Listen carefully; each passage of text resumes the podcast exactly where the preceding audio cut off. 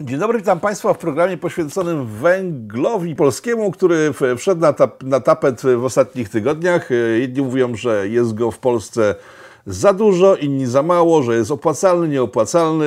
Kopalnie mają być likwidowane, wręcz rozwijane. Przemysł węglowy ma iść do przodu albo się całkiem zniwelować. O tym wszystkim porozmawiamy z Marcinem Roszkowskim z Instytutu Jagiellońskiego, specjalistą w temacie. Witam. Dzień dobry. Jak to jest z tym węglem? Dlaczego węgiel do Polski jest sprowadzany, choć mamy go ponoć dużo? To na początek. Dlaczego kopalnie w Polsce są nieopłacalne, jeżeli są prowadzone przez firmy państwowe? Jeżeli te same kopalnie przejmują firmy prywatne, nagle stają się opłacalne? Zacznijmy od tego tematu, bo węgiel jest ostatnio e, gorącym tematem. Gorącym tematem, bardzo. Rozumiem, te kopalnie to się tak rozwijają nie w poprzek, tylko w głąb. Ale w naszym Lechiz, lechickim wielkim imperium mamy węgla nawet więcej niż na, tam, jak prezydent mówił, dwieście lat kiedyś, nawet na tysiąc lat. Tylko problem energetyki węglowej jest na, na dwóch, w dwóch przestrzeniach. Pierwsza to jest sektor wydobywczy, a druga to jest sektor wytwarzania energii. Te dwa sektory oczywiście ze sobą współgrają, ale problemy ich są w pewnej przestrzeni rozłączne. Sektor wydobywczy. Sektor wydobywczy od lat, od dekad całych wydobywa, wydobywa i wydobywa w tej tak zwanej wolnej Polsce przez trzydzieści lat spadek wydobycia jest mniej więcej cztery, trzy, cztery procent rocznie. Czyli węgla fizycznie mamy coraz mniej i on jest fizycznie coraz droższy. Mamy jeden prawdopodobnie z najdroższych węgli na świecie, dlatego że te dziewiętnaście czy dwadzieścia, w zależności jak liczyć, kopalń, które wydobywają węgiel w Polsce, węgiel energetyczny, kamienny i koksujący, ich jest coraz mniej, wydobywają w tym samym miejscu coraz głębiej i jest po prostu coraz drożej. Na to oczywiście się nakładają różne związki zawodowe, no i to, co pan redaktor powiedział, czyli to, że to jest bardzo mocno upaństwowiony sektor. Dlatego, że może taki jeden i drugi sympatyczny pan przyjść i zacząć krzyczeć, że tutaj nigdy nie będziemy ani guzika nie oddamy, bo potrzebujemy od was pięć miliardów. No i tak się dzieje. I tak się co pewien czas dzieje. Ta skala oczywiście jest coraz mniejsza i w Polsce nie będzie takiego rozwiązania jak za Margaret Thatcher w osiemdziesiątym piątym i szóstym roku w Wielkiej Brytanii, bo wtedy tych górników było tam, nie wiem, dwieście pięćdziesiąt czy trzysta tysięcy. W Polsce pod ziemią pracuje sześćdziesiąt tysięcy, sześćdziesiąt dwa tysiące osób, które niestety przez tą sytuację rynkową, czyli to, że węgiel z zagranicy jest po prostu fizycznie tańszy, bo może być w Australii czy nawet w Rosji wydobywany odkrywkowo i on jest po prostu fizycznie tańszy. I tutaj ten sektor po prostu jest re restrukturyzowany przez lata, co tak naprawdę powoduje jego zamykanie i, i ograniczanie, tak naprawdę w czasie rozsmarowywanie problemów społecznych, bo te problemy są rzeczywiście duże, bo to są pojedyncze miasta. Ruda Śląska to są trzy kopalnie. Jeżeli Ruda Śląska teraz straci trzy kopalnie, a część pewnie straci, to Ruda Śląska jest kolejnym Wałbrzychem i tam jest strukturalnie problem. Bo oczywiście można tak do tego podchodzić wolnościowo, że tak, no, każdy sobie znajdzie pracę, mamy, czy mieliśmy wzrost gospodarczy, jest świetnie, tylko to jest po prostu strukturalny problem, tego się też politycy bolą, boją i bardzo często do tego w tym mieszają. Jak można, jak można ten problem rozwiązać? Bo te kopalnie tak czy siak zostaną zlikwidowane, jak rozumiem, bo są za drogie, bo są stare, nie otwierane są nowe. Jest, jest, jest, im, im, im głębiej grzebiemy, tym, tym bardziej drogie jest wydobycie. Co, co zrobić z takimi miejscowościami, w których wiadomo, że kopalnie zostaną zamknięte? No, wszystko, wszyscy się na to musimy złożyć, albo wszyscy plus Unia Europejska. To są rozwiązania, które są na stole. Innych rozwiązań nie ma, a rząd też nie ma innych pieniędzy niż te, co nam zabierze, więc na końcu po prostu my za, za to wszystko zapłacimy. Ponieważ to jest taka jakby anomalia w systemie, no bo tak długo utrzymywanie sektora, który tak drogo wydoby, wydobywa węgiel, po prostu no, no, doprowadza do tego, że rynek, polski rynek elektroenergetyczny i ciepłowniczy będzie zalany węglem z zagranicy, rosyjskim, nierosyjskim. Dlatego, że tutaj mamy ten drugi element, o którym powiedziałem. On jest oczywiście połączony, bo to jest to samo paliwo, ale mamy sektor elektroenergetyczny, na który nakłada się kilka rzeczy. Bo w tym sektorze węgiel jest substratem, jest tym paliwem, który na, na, na, napędza elektro... Nie mówię nic odkrywczego, ale e, i tutaj e, liczy się koszt. W północnej Polsce w okolicach Białegostoku węgiel mamy albo z, przez węgloporty, czyli morzem przypływa do Polski, albo przez Sokółkę. Podpowiem, że w Sokółce nie ma kopalni węgla kamiennego, tylko kończy się szeroki tor z, ze wschodu. I to jest logika, to jest praktyka, to jest praktyka rynku elektroenergetycznego. Ten węgiel po prostu też ry, rywalizuje. Na ten, na ten, nazwijmy to, rynek nakładają się fizyczne ograniczenia w poprzek decyzje różnych polityków, którzy powiedzą, a dobra, no to teraz będziecie mieli odroczone płatności, albo przyspieszone płatności, albo z, zawieszony Z U S, albo czternastkę, albo piętnastkę. Ten rynek cały czas jest prze, jakby wokół tego węgla, jest wokół tej grupy, która może zacząć protestować w związków zawodowych, jest taki taniec. Więc w elektroenergetyce mamy problem ceny substratu, czyli ceny węgla, ale mamy też kwestię polityki klimatyczno-energetycznej, czyli tu wchodzą te różne unijne regulacje, bo nasza energetyka, niezależnie od tego, ile mamy polskiego węgla, wytwarza energię elektryczną około osiemdziesiąt procent na, właśnie na węglu kamiennym i brunatnym. Brunatny jest trochę inny, możemy sobie o tym też za chwilę pogadać, ale węgiel kamienny, którego jest coraz mniej, z roku na rok jest coraz mniej, jakby patrzy, ten polski węgiel patrzy na takie same albo podobne moce wytwórcze. Czyli powstaje, rozwierają się takie nożyce i powstaje po prostu zapotrzebowanie na węgiel z zagranicy, bo nowe moce pod hasłem, że to jest dla bezpieczeństwa energetycznego, tam czegoś, czegoś jeszcze, budowane czy budowane były pod węgiel kamienny. Na przykład teraz otwierane jest Jaworzno przez Tauron. Na szczęście została zatrzymana elektrownia w Ostrołęce, bo to była już po prostu duża niegospodarność. I ta polityka energetyczno-klimatyczna Unii Europejskiej sprowadza się do tego, że na wytwarzanie z węgla kamiennego brane pod uwagę są też kwestie oddziaływania na środowisko i tutaj różne, różne polityki, różne systemy na to działają. Akurat w tym największym problemem jest E T S, czyli system handlu certyfikatami C O dwa, do emisji C O dwa. No i taki przykład prosty, to się po prostu przerzuca na cenę energii końcową.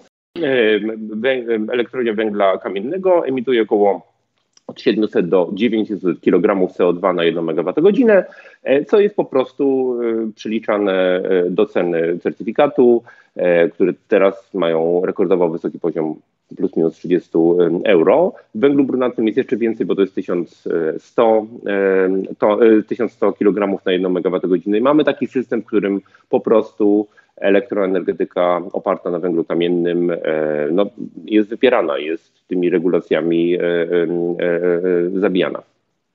Okej, okay, czyli w, w temacie węgla nie ma spisku rosyjskiego, tylko po prostu Rosjanie mają najtańszy węgiel i dlatego od nich kupujemy. Znaczy spisek, ja, ja bym nie, nie, oczywiście nie, nie podważał tego, że spiski występują w tym systemie. Ja pamiętam, jak jeszcze pracowałem dawno temu w administracji prezydenckiej, świętej pamięci prezydenta Lecha Kaczyńskiego, to wtedy byliśmy przez tam różne organy odpowiedzialne za bezpieczeństwo.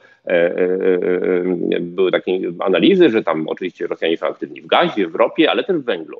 Tylko wtedy tego węgla było tak dużo i tak był, to było inne te, tam nie wiem, naście lat temu to było jeszcze, to był inny, in, inny świat, ale teraz widać, jak upieranie się w budowie nowych mocy węglowych, modernizowaniu tych, które są stare, powoduje, że budujemy rynek na węgiel, którego nie mamy. Więc jeżeli mamy mówić o teoriach spiskowych, no to to jest do zastanowienia się, bo budujemy czy, czy utrzymujemy system na węgiel, którego nie mamy, mówiąc, że to jest bezpieczeństwo energetyczne. No nie jest, dlatego że tego węgla po prostu fizycznie jest coraz mniej. To można fajnie sobie zanalizować co miesiąc. Agencja Rozwoju Przemysłu, oddział w Katowicach ma taką tam stronę i tam są te kresy, ile węgla produkujemy, ile węgla e, e, e, używamy, jakie są zapasy. Wszystko tam jest analizowane miesiąc do miesiąca i widać, że ten rynek po prostu się zamyka, kończy.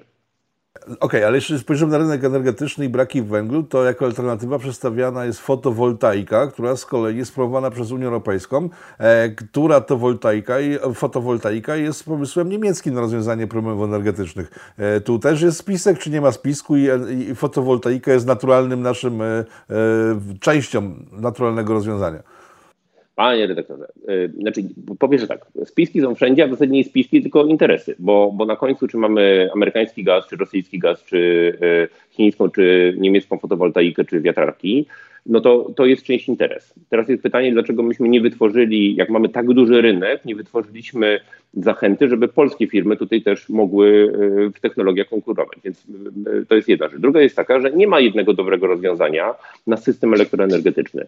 Nie jest tak, że zbawi nas atom, wiatraki, fotowoltaika, węgiel, węgiel brunatny. Nie ma jednego rozwiązania, dlatego nazywa się to miks energetyczny.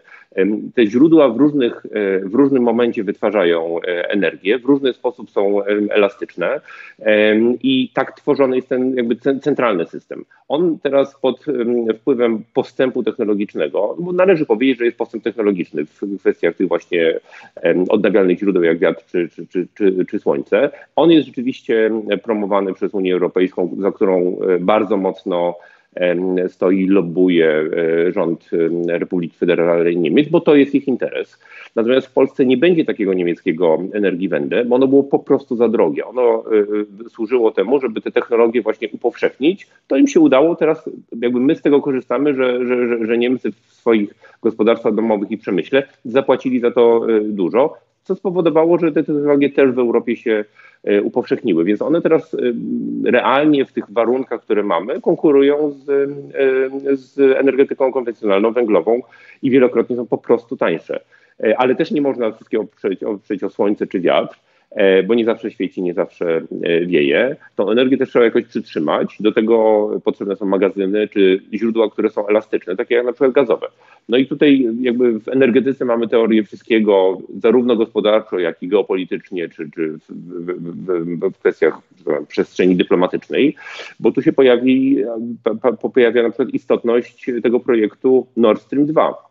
O który pan redaktor nie zapytał, ale zadałem sobie sam pytanie i odpowiadam. Ale Nord Stream dwa w tym wszystkim jest powiązany. Nord Stream dwa jest elementem też długofalowej polityki niemiecko-rosyjskiej, dlatego że gaz naturalny, którego Rosjanie do Europy tłoczą dwieście plus minus miliardów metrów sześciennych, jest paliwem przejściowym, jest mniej emisyjny, mimo tego, że jest paliwem kopalnym, to jest mniej emisyjny i źródła oparte na tym paliwie będą bilansować, już to widać po niemieckim rynku, będą bilansować nadmiarowe źródła O Z E. Więc ten, ten system, jak dobrze rozumieć, w którym miejscu jesteśmy jako Polska. Nord Stream dwa został wywołany, to było kolejne pytanie, co z Nord Stream dwa, bo wygląda na to, że Rosjanie i Niemcy mają spory problem. Sankcje amerykańskie powodują, że stoi ta, ta, ta, ta budowa i nie wygląda na to, żeby miała pójść do przodu. Jak to wygląda w tej chwili, bo kiedy rozmawialiśmy o tym cztery chyba miesiące temu, wtedy te sankcje weszły, Rosjanie mieli ściągnąć specjalne statki swoje na Bałtyk, żeby kontynuować pracę, do tego chyba nie doszło, tak? Nie wiem, czy pan redaktor wie, gdzie śpi trzystukilogramowy niedźwiedź. Mm, nie. Gdzie chce. Okej. Okay. Ja. Więc do tej pory tak się zachowywali Rosjanie i Niemcy na rynku energetycznym. Dobrze, że udało się takim małym śrubokręcikiem, że tak powiem, trochę to, to, to, to zepsuć. Tego się nie udałoby zrobić bez Amerykanów. I to nie jest jeszcze koniec, żeby było jasne. To nie jest, to jest jakby... Ten, ten projekt żyje i Rosjanie i Niemcy na to wydają pieniądze. Udało się go trochę powstrzymać. Udało się kilka też innych elementów, takich wstyczków Gazpromowi sprzedać w postaci na przykład wyroku Trybunału Arbitrażowego dotyczącego zawyżania cen gazu i to jest tam około sześć miliardów złotych. Zostały też na partnerów, na Gazprom i na Engie, czyli partnera Gazpromu w tej budowie tego gazociągu nałożone kary przez UOKiK, już trochę mniejsze, ale no, widać, że Polska w tym sektorze gazowym jest aktywna, proaktywne, jak mówią w korporacjach i to akurat dobrze, dlatego że to też jest rynek, to też jest walka. I oczywiście te spiski tutaj funkcjonują, to są też interesy, bo e, polski rząd e, skierował swój, swoje, e, swoje uczucia w kierunku Stanów Zjednoczonych, które oprócz tego, że mają interes w fizycznym powstrzymywaniu na przykład ekspansji chińskiej do e, Europy i w ogóle cała geopolityka, która się z tym e, wiąże, to mają e, nadwyżki gazu, który można skropić i przywieźć do, na przykład do Europy.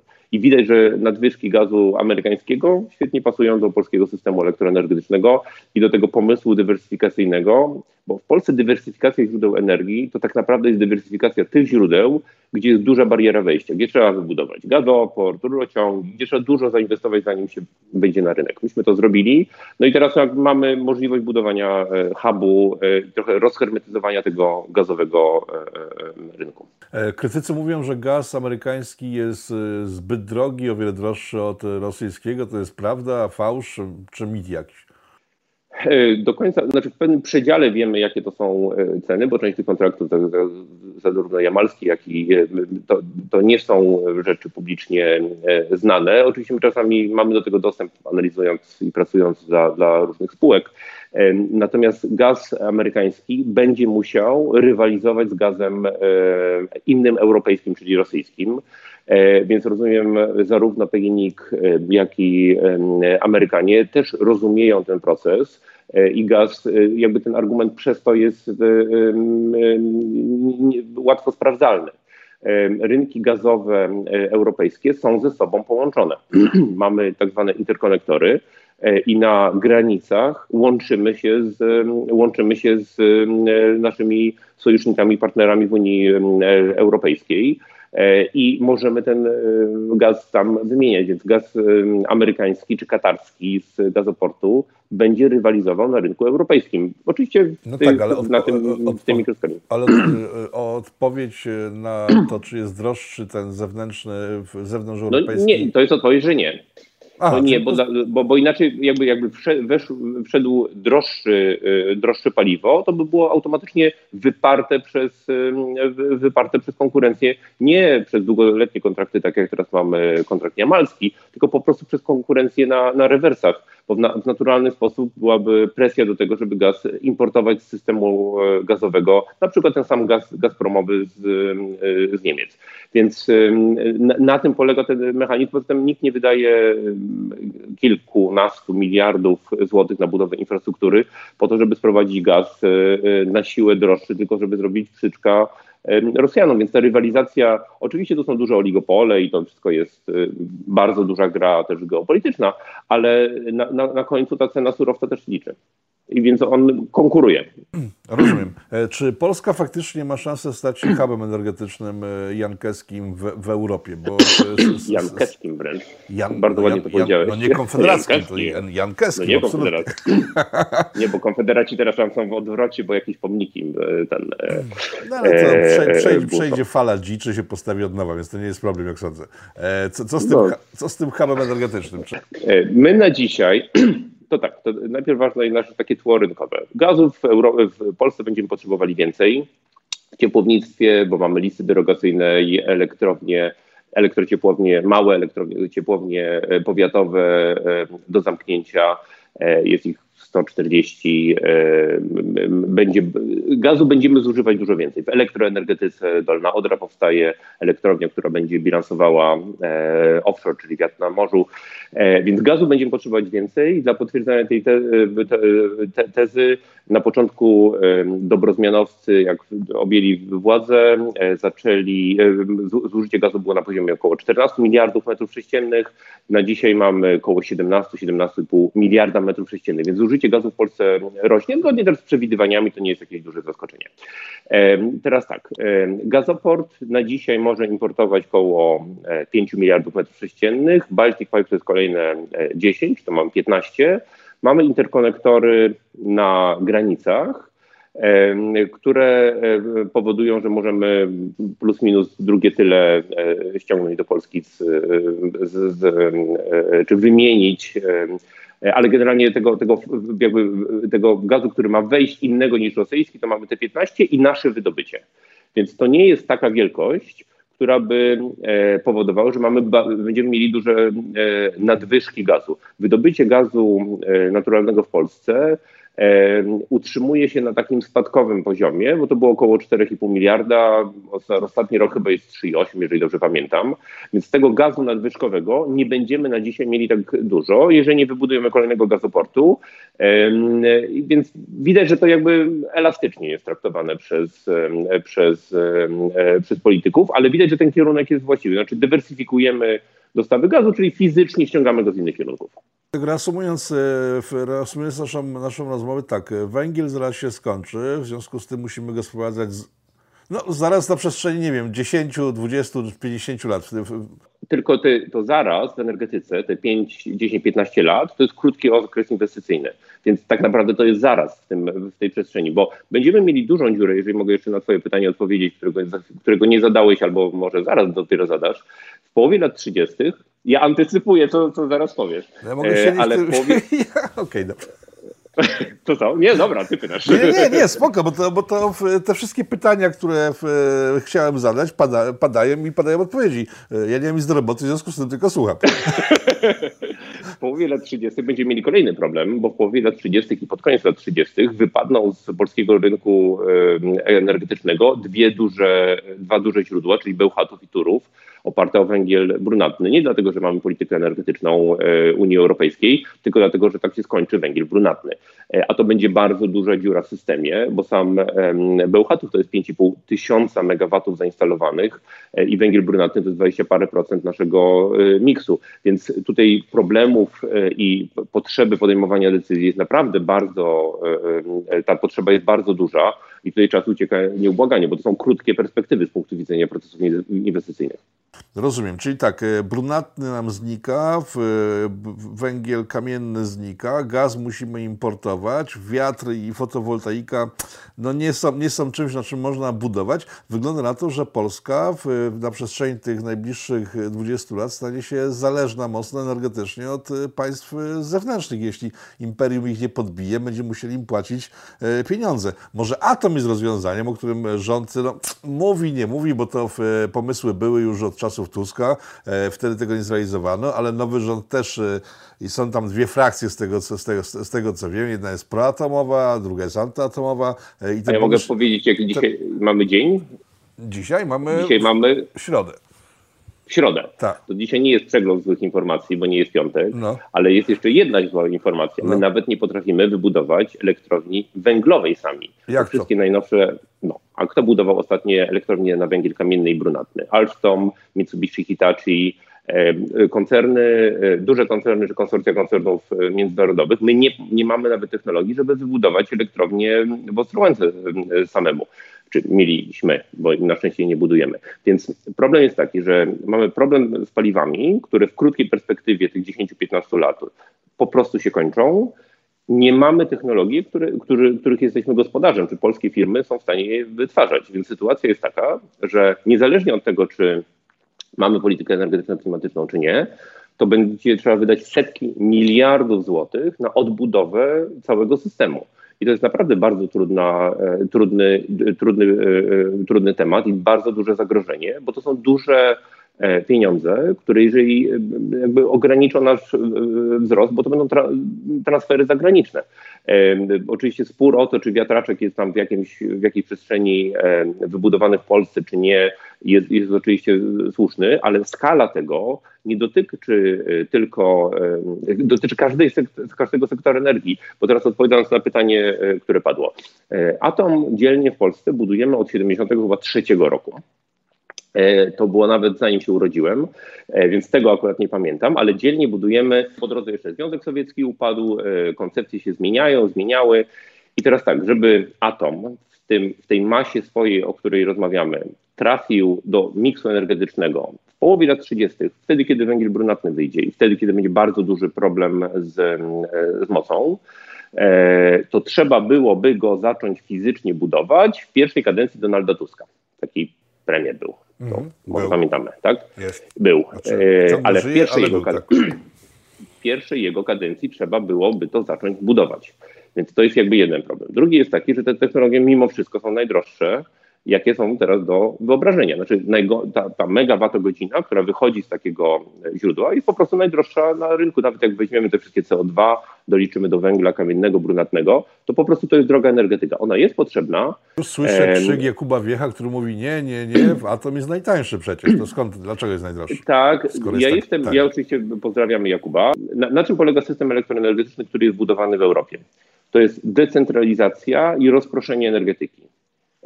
Czyli cały model dystrybucji energii elektrycznej jest, nie jest oparty teraz o, na to, że na polu jest postawiona wielka fabryka, która produkuje prąd.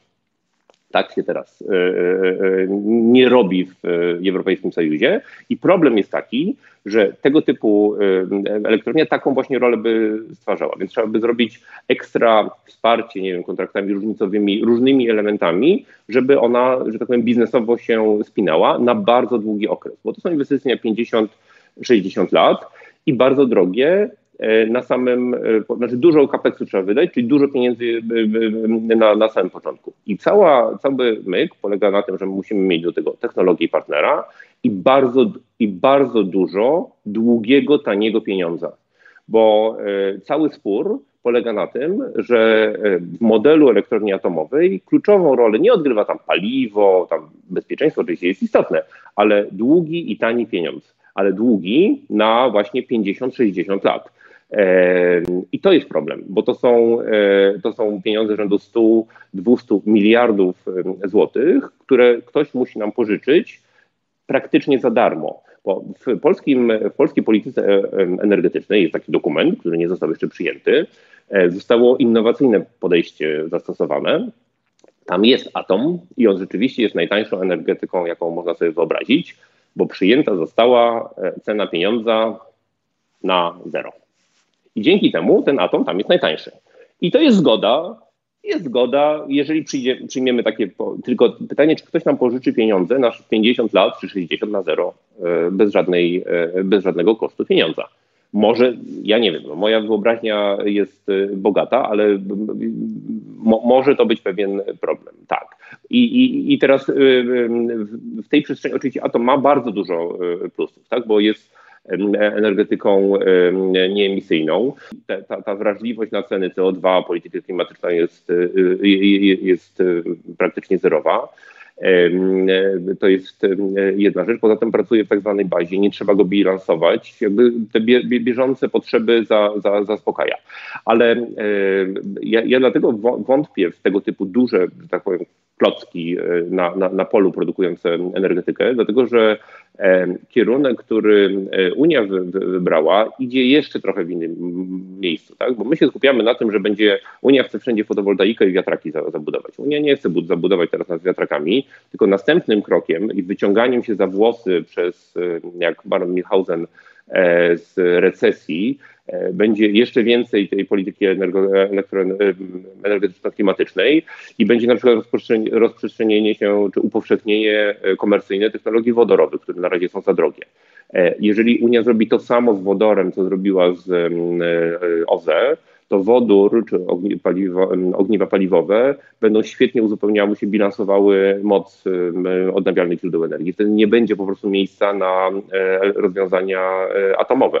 Bo warto powiedzieć, że w polityce energetyczno-klimatycznej, szczególnie tej neutralności klimatycznej na rok pięćdziesiąty, to jest jak skok do, do basenu, w której woda jeszcze nie jest wypełniona w pełni. Nie ma teraz powszechnie dostępnych technologii, które bez dramatycznego rozwiązania, dramatycznych konsekwencji dla rynku, dla konsumentów umożliwiłyby zbudowanie takiego, takiego, takiego wspaniałego świata, w którym nie będziemy emitować C O dwa, czy to się wszystko będzie bilansować w roku pięćdziesiątym. Nie ma.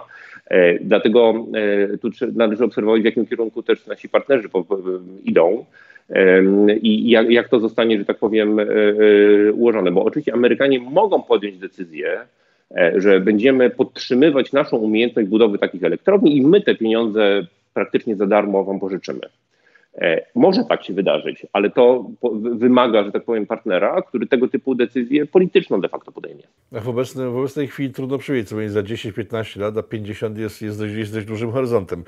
E, ostatnie pytanie, bo jak przejrzeliśmy te wszystkie tematy, e, według mnie jest jeden główny problem, że my jesteśmy technologicznie z tyłu za wszystkimi graczami. Teraz pytanie, czy nasze uczelnie e, zaczęły kształcić już, rozwijać e, swoje plany edukacyjne pod kątem właśnie wytworzenia, wytworzenia rozwiązań technologicznych, które pozwolą nam podgonić resztę peletonu. Więc odpowiedź jest tak, bo na polskich, na A G H czy na Politechnice Warszawskiej są bardzo aktywne środowiska, które znamy, które rozumieją ten proces, rozumieją, pracują nad różnymi rozwiązaniami. Biorąc, jakby podsumowując to, co mówiliśmy, myślę, że warto zastanowić się, gdzie jest ta nasza nisza w tej nieodległej przyszłości, na przykład w technologiach wodorowych, gdzie możemy, że tak powiem, powalczyć o kawałek rynku, bo w tych panelach, o których wspomniałeś, już jesteśmy na takim etapie, że, że po prostu, nie wiem, Chińczycy, czy, czy no, głównie Chińczycy, tak, już doszli do takiej perfekcji w obniżaniu kosztów, że będzie nam trudno rywalizować, ale może jest tak, że te, znaczy jest tak, że yy, mamy nisze, które trzeba po prostu zmapować, trzeba dobrze do nich podejść.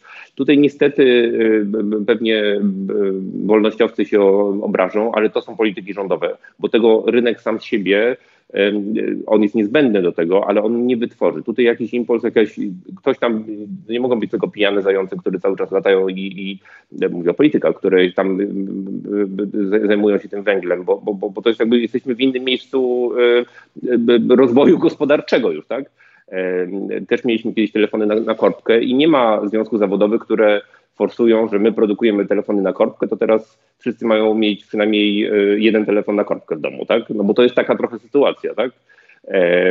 I oczywiście to, to jest fajne, tak? No, można pójść i obejrzeć telefon na korbkę, tylko to się zmieniło i to się po prostu fizycznie zmienia. To jest ten postęp technologiczny, tak jak konserwatyści do tego podchodzą. No, są różne rzeczy do konserwowania, ale to jest akurat taki postęp technologiczny, który wynika no, po prostu z różnych rzeczy, które na, nie tylko z jakiegoś obłędu klimatycznego, ale z tego całego szaleństwa. Gdzieś tam na końcu też, w cudzysłowie, też jakieś dobre rzeczy są, bo, bo, bo wzrosła na przykład świadomość. Wzrosła świadomość, ludzie sobie na dachu montują własne elektrownie i się chcą wyłączyć z tego systemu. Powoli to będzie możliwe. To też jest element wolności.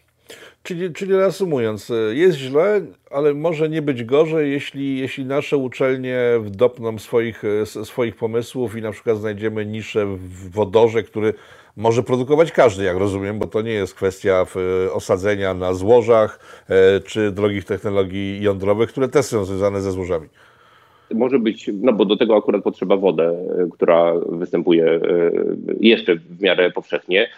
W, tej, w tym samym czy podobnym procesie chemicznym można wykorzystać amoniak do, do przechowywania energii albo zupełnie zmieniać łańcuchy, bo na przykład Azoty, spółka Azoty nie potrzebuje tak dużo energii, ona potrzebuje no, energii, żeby wytworzyć pewien związek chemiczny, który potem dalej, czy pewną reakcję chemiczną, Którą, do, do której można też podejść e, inaczej, e, czy w inny sposób dostarczyć rozwiązania. E, I to, co nas czeka, to dalszy kryzys, odłączanie się od sieci coraz większej, e, większej części przemysłu, do którego energetyka ta węglowa będzie po prostu za droga.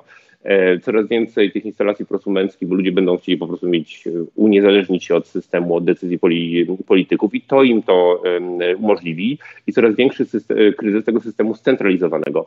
Już od pierwszego stycznia będziemy mieli kolejne podwyżki, bo wchodzi rynek mocy, a to na kolejną megawattogodzinę to jest czterdzieści pięć do pięćdziesięciu złotych. To już od pierwszego stycznia. E, więc tutaj sytuacja jest dynamiczna. Naprawdę będzie, te procesy są długofalowe, ale można je przewidzieć, można, że tak powiem, złapać te, te, te końcówki i, i połapać się, w jakim kierunku to zmierza. Jasne. Dziękuję bardzo Państwu. Moim gościem Marcin Roszkowski, Instytut Jagielloński. Chwała Imperium i do zobaczenia. Chwała wielkiemu Imperium Lechickiemu. Tak jest, do zobaczenia. Dzięki wielkie.